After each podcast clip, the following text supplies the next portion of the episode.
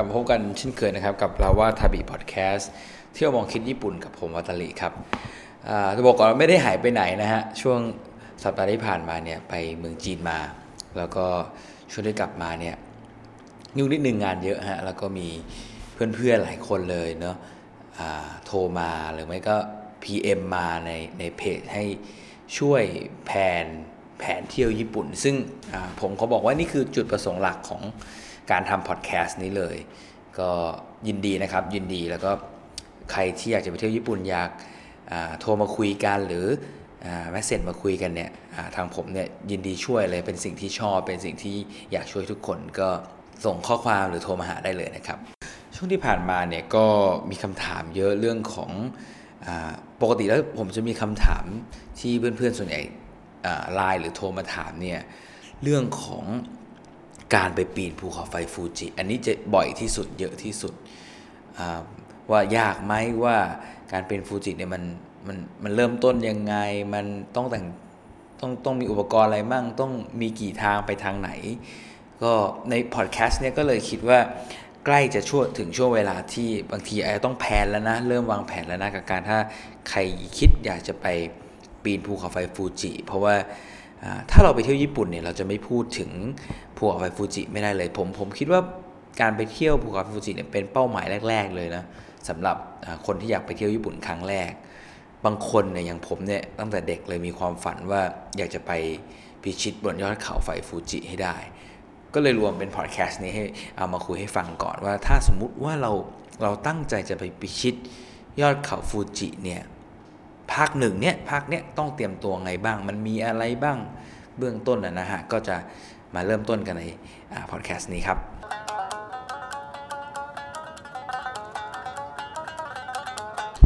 ภูเขาไฟฟูจิเนี่ยนะฮะถ้าเอาตามตำแหน่งที่ตั้งภูมิศาสตร์ก่อนเนี่ยมันอยู่คาบเกี่ยวกันระหว่าง 2 จังหวัดนะคือจังหวัดชิซึโอกะกับจังหวัดยามานาชิ ถ้าถ้าจากโตเกียวเนี่ยมันจะมันจะห่างประมาณสัก 150 กิโลเมตร เราก็เดินทางสักชั่วโมงครึ่งเนี่ยก็จะถึงล้วมันจะไม่ไกลจากที่โตเกียวมาก คราวนี้ถ้าสมมุติว่าเราเราจะเลือกไปปีนภูเขาไฟฟูจิเนี่ยนะครับ ปกติแล้วเราจะเริ่มจากการเลือกเส้นทางปีนขึ้นก่อนอในในภาคหนึ่งเนี่ยผมก็จะเล่าเรื่องของถ้าหากว่าเราตัดสินใจจะไปปีนฟูจิเนี่ย เบสิกเลยเนี่ยสี่เส้นทางเนี่ยจะประกอบไปด้วยอะไรบ้างออย่างที่บอกไปตอนแรกว่าพวกไอฟูจิเนี่ยมันค่อมอยู่นะระหว่าง 2 จังหวัด คือจังหวัดชิซูโอกะอยู่ด้านด้านล่างหน่อย จังหวัดนี้จะมีชาเยอะชาดัง กับจังหวัดยามานาชิด้านบน เวลาคนคนไทยหรือทุกคนที่ไปเที่ยวชอบชอบชอบไปเที่ยวที่คาวากุจิโกะเนี่ยไอคาวากุจิโกะเนี่ยอยู่ที่จังหวัดยามานาชิ ที่นี่เนี่ยเป็นหนึ่งในในที่เที่ยวที่ฮอตฮิตที่สุดละ เวลาสมมติคนอยากจะมาพักหรือมาดูหรือมาเห็นฟูจิซังกับตาเนี่ยมักจะมาที่นี่ที่คาวากุจิโกะนะครับ แต่แต่ว่าถ้าหากว่าเราเลือกจะไปเดินปีนภูเขาไฟฟูจิเนี่ยทุกๆเส้นทางที่เลือกเนี่ยมักจะเริ่มต้นจาก ชั้น 5 คือเราเรียกว่าเป็น fifth station คือเราจะเริ่มเดินจากครึ่งหนึ่งของภูเขาไฟฟูจิ คือเริ่มเดินจากชั้น 5 ประมาณสักความสูง 1,700 เมตร จากน้ำทะเลนะครับ คือฟูจิเนี่ยมันสูงประมาณ 3,770 นิดๆจากน้ำทะเลคราวนี้ถ้าเราถ้าเราเริ่มเดินส่วนใหญ่ เราจะเริ่มเดินจากเนี่ยโกโกเมแปลว่า fifth station ไอชั้น 5 เนี่ย รอบภูเขาไฟฟูจิเนี่ย จะมีทั้งหมด 4 เส้นทางนะครับ เส้นทางที่ฮอตฮิตยอดนิยมที่สุดก็คือขึ้นทางคาวากุจิโกะเลย เส้นทางนี้เรียกว่าเส้นทางโยชิดะ โยชิดะเนี่ยก็จะเป็นเส้นทางที่ตั้งแต่ชั้น 5 เนี่ย มีพวกอุปกรณ์อุปกรณ์ facility ที่ซื้อของขายของที่ชั้น 5 เนี่ยเจริญที่สุดละ ที่นี่เนี่ย คนจะเยอะ ปัญหาของที่โยชิดะเนี่ยคนจะเยอะมากๆ เพราะว่าเป็นเส้นทางหลัก เป็นเส้นทางที่พัฒนาที่สุดเจริญที่สุด คนก็มักจะเริ่มเดินจากที่นี่ เส้นทางที่ 2 อยู่ไม่ไกลจากเส้นทางโยชิดะคือเราเราเราขึ้นอยู่ที่ยังยังยังอยู่ที่จังหวัดยามานาชินี่แหละ เส้นทางที่2เนี่ยชื่อเส้นทางสุบาชิริสุบาชิริเนี่ยชั้น1เออชั้น 5 ถึงชั้น7เนี่ยจะเป็นเส้นทางของตัวเอง แต่จะไปประจบกับเส้นทางโยชิดะเนี่ยตอนประมาณชั้น8จุดสุดจุดยอดสุดของภูเขาฟูจิเนี่ยคือชั้น 10 นะฮะ ชั้น 10 เราจะเรียกว่าชั้น 10 ก็เราก็เริ่มต้นจากชั้น 5 6 7 ชั้น 8 มันไปไม่ชนกับที่โยชิดะโยชิดะก็คือเส้นทางอีกเส้นทางหนึ่งเส้นทางแรก แล้วก็ 8 9 10เนี่ยก็จะเดินขึ้นไปถึงยอด 2 อันเนี้ยคือเส้นทางเดินขึ้นภูเขาไฟฟูจิจากทางฝั่งจังหวัดยามานาชิ ยังเหลืออีก 2 ทาง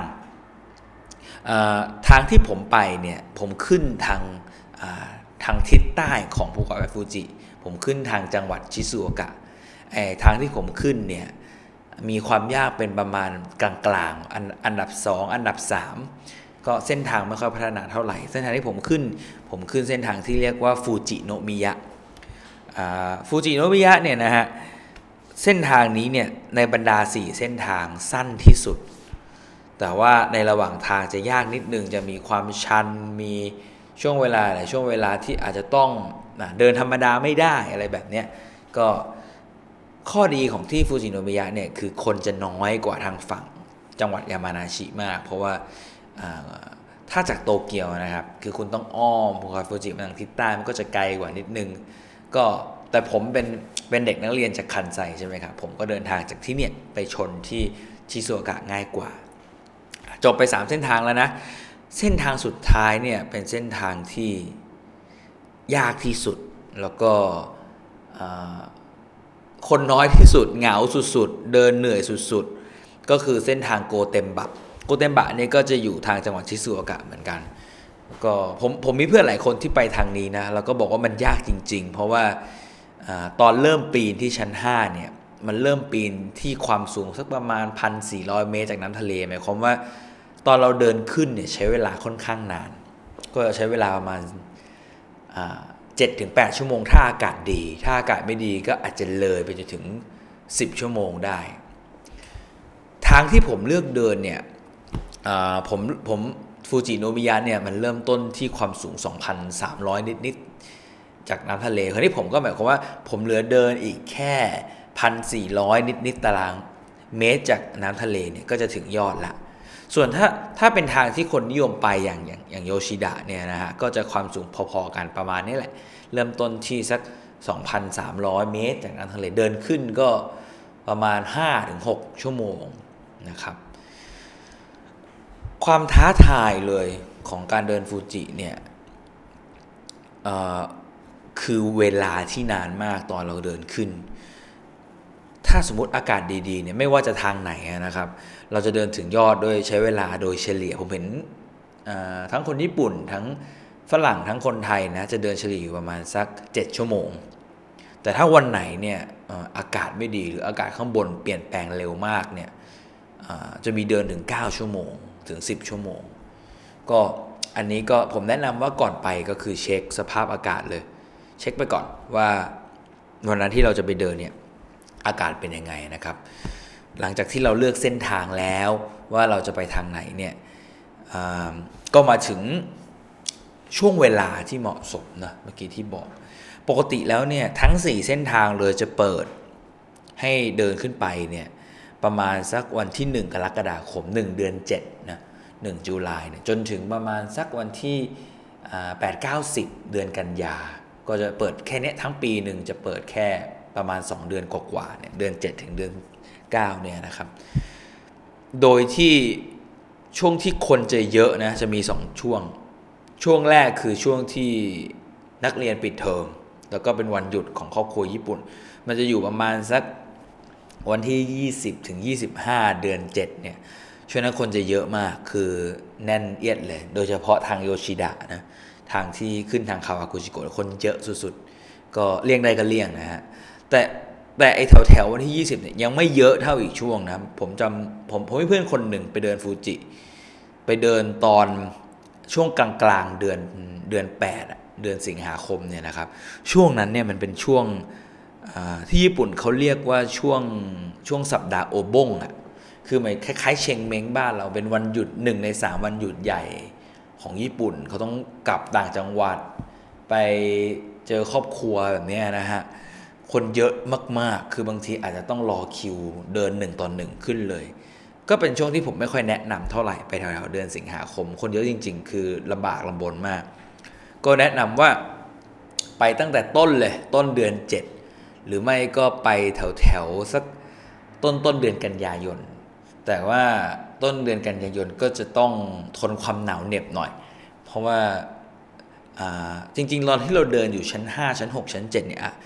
เนื่องจากมันเป็นฤดูร้อนเราสังเกตว่าทางทั้ง 4 ทางเนี่ยที่เปิดให้เดินขึ้นไปจะเป็นช่วงฤดูร้อนทั้งหมดเลยนะฮะห้าหกเจ็ดเนี่ยจะลดร้อนนิดนึง แต่พอขึ้นไปที่ชั้น 8 ชั้น 9 เนี่ยนะครับ บางทีอากาศจะเปลี่ยนแปลงเร็วมาก เพราะว่าเราอยู่เราอยู่สูงมากแล้วเราอยู่สัก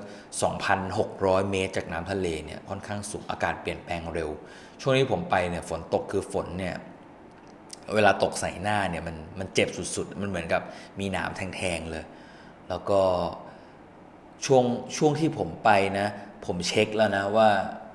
วันนั้นเนี่ยฝนไม่ตก แต่ฝนก็ดันตก คือข้างบนมันอากาศเปลี่ยนแปลงรวดเร็วมาก อันนี้เป็นสิ่งที่ห้ามประมาทเด็ดขาด ถ้าหากว่าเราจะไปเดินฟูจินะครับ อันนี้ผมแนะนำเลยว่าต้องเช็คสภาพอากาศก่อนสำคัญที่สุดช่วงที่เราไป แล้วก็ แผนส่วนใหญ่ที่คนไปนะครับ เขาจะเขาจะเป็นอย่างนี้เขาจะเลือกเดินตั้งแต่เช้าเลยจากชั้น 5 เนี่ยนะครับจากจากจากธรรมดาทุกที่เนี่ยขึ้นชั้น 5 เราจะนั่งรถบัสไปนะฮะรถบัสแต่ละที่เนี่ยก็จะตกอยู่ประมาณสักพันห้าร้อยเยนถึง 2,000 เยน จะนำพาเราไปสู่ที่ชั้น 5 ได้ เราจะเริ่มเดินตั้งแต่ประมาณสักเช้าๆเลย9โมง10 โมงหรือ 8 โมงที่ชั้น 5 เพื่อ ไปนอนพักบนบ้านพักมันเป็นฮัทนะฮะคล้ายๆกับบ้านไม้ที่สร้างขึ้นมา ประมาณชั้นมีตั้งแต่ชั้น 8 ชั้น 8.5 ชั้น 9 ก็แนะนำว่าควรจะไปถึงไอ้ไอบ้านบนชั้น 8 ชั้น9เนี่ยประมาณช่วงบ่ายๆช่วง4โมง5โมงผมคิดว่าต้องถึงละนะฮะใช้เวลาเดินเกือบเกือบชั่วโมงเนี่ยเป็นไปได้ตอนผมเดินเนี่ยฝนตกผมถึงดึกเนี่ยผมถึง6โมงเย็นฟ้าเริ่มมืดละ อันนี้ก็จะเริ่ม ยิ่งอันตรายผมก็แนะนำว่าควรจะมีอุปกรณ์เตรียมไฟไปนะนะครับพอถึงบนนั้นเนี่ยเราจะนอนเลยสองทุ่มเราจะนอนเพื่อเราจะตื่นมาตีหนึ่งเพื่อเดินต่อไปให้ถึงยอด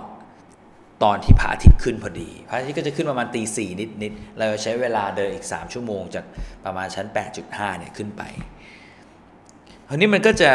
สอดคล้องกับแต่ละทางนะฮะที่ผมบอกตั้งแต่แรกว่า ที่เราต้องเลือกทางก่อนว่าจะไปทางจังหวัดยามานาชิ ซึ่งมีโยชิดะกับซูบาชิริเนี่ยสองทางเนี้ยก็จะมีบ้านพักอยู่บนชั้น 8 ชั้น 8.5 ชั้น 9 เยอะกว่าทางฝั่งฟูจิโนมิยะกับโกเตมบะนะฮะแต่ฟูจิโนมิยะผมแนะนำนะว่าไปได้คือคือเดินยากนิดนึง แต่ว่าบ้านพักดีครับ บ้านพักข้างบนดี ของข้างบนก็จะมีราคาแพงนิดนึง คือโค้กราคาขวดแบบ 3 4 500 เยน เป็นปกติ นะครับ ก็ลองเลือกทางดูก่อนอันนี้เป็นอันแรกนะครับ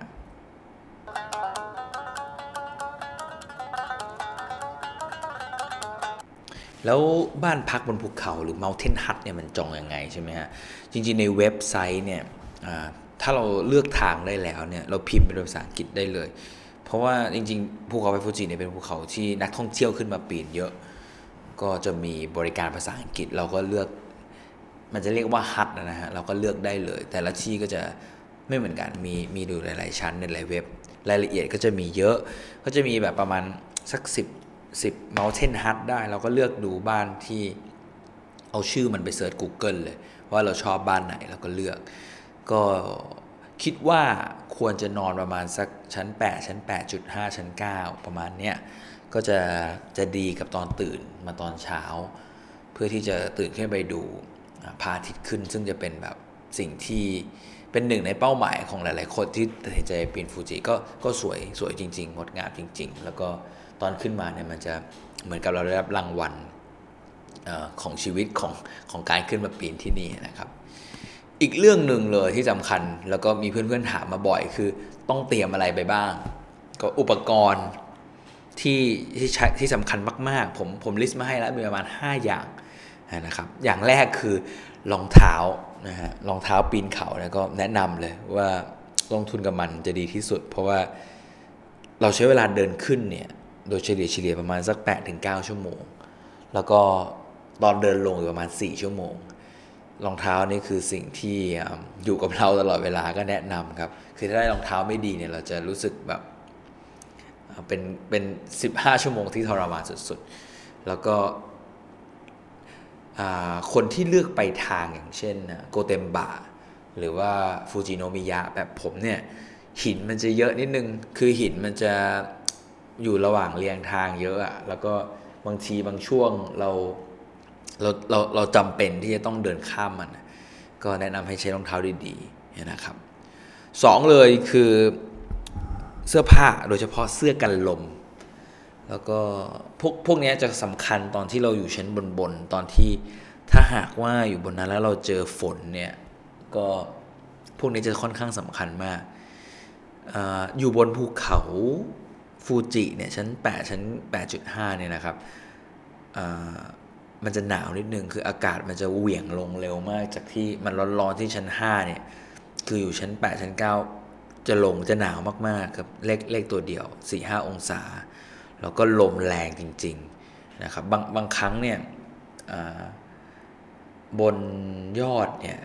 ที่พระอาทิตย์ยังไม่ขึ้นนะครับ ตอนดึกๆที่เราเดินเนี่ยจะอากาศหนาวเป็นพิเศษเลยนะครับ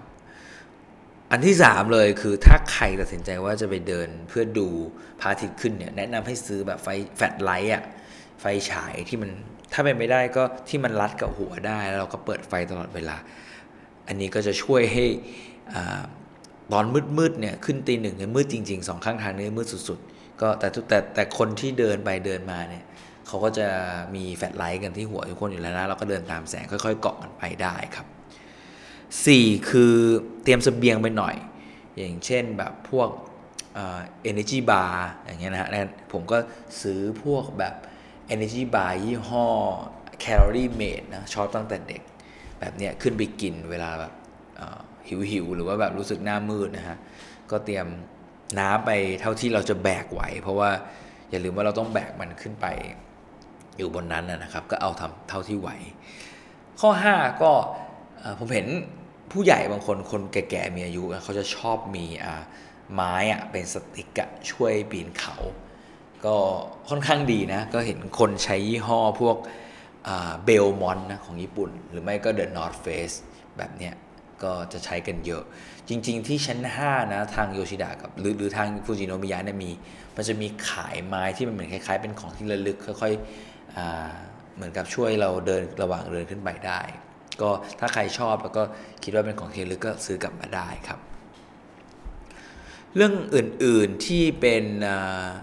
ข้อมูลคร่าวๆก่อน อย่างเช่น ค่าเข้าเนาะตอนตอนตอนเราไปเดินเนี่ยเราจะเสียค่าเข้าประมาณคนละพันเยนนะครับอีกเรื่องหนึ่งเลยที่ผมต้องเตือนก่อน เพราะว่าผมเองเป็นคือเวลาเราขึ้นไปชั้นบนๆเนี่ยบางคนอาจจะเวียนหัวจากการที่เราเจอความกดอากาศที่ไม่เหมือนกับตอนที่อยู่สภาวะปกติ ก็มันจะเป็นเหมือนเขาเรียกว่า altitude sickness คือเรา เราเราขึ้นไปในที่สูง แล้วเราไม่คุ้นแล้วร่างกายเราปรับตัวไม่ทันนะฮะโคสั่งเบี่ยวอาจารย์เตือนผมเรื่องนี้หลายทีเราขึ้นไปเราก็จะปวดหัวมึนๆอยากอ้วกอะนะฮะก็อาจจะเตรียมเตรียมยาเตรียมอะไรไปหน่อยนะครับผมเป็นก็ผมก็อ้วกบนชั้นที่เมาเทนฮัทเลย ก็เป็นคนเดียวของกลุ่มนะครับผมเห็นหลายๆอย่างตอนกลับมาก็มีคนแนะนำว่า ถ้าจะไปปีนอีกทีก็แนะนำว่า ให้เดินช้าๆ หายใจลึกๆ แล้วก็กินน้ำบ่อยๆนะฮะแล้วก็ในแต่ละชั้นเนี่ยเขาจะมีที่นั่งพักก็ค่อยๆ นั่งพัก แต่ผมเป็นเพราะว่าผมต้องรีบเดิน เพราะมันมันเริ่มดึกแล้วกลัวว่าจะถึงที่พักไม่ทันนะครับในภาคหนึ่งนี้ก็จะเป็นเรื่องราวคร่าวๆนะวันนี้เกินเวลามาหน่อยนึงก็คิดว่าเดี๋ยวต่อไปในภาค 2 จะมาลงลึกให้ฟังว่าในดีเทลเนี่ยจริง ๆ มีอะไรอีก สำหรับลาวาทบีพอดแคสต์ในตอนนี้ก็คิดว่าครบถ้วนสำหรับเรื่องราวข้อมูลทั่วไปสำหรับการปีนฟูจิถ้าหากว่าใครเนี่ยอยากจะรู้เพิ่ม หรือว่าตอนนี้วางแผนอยู่อยากให้ช่วยดูหน่อยหรือว่ามาคุยกันเรื่อง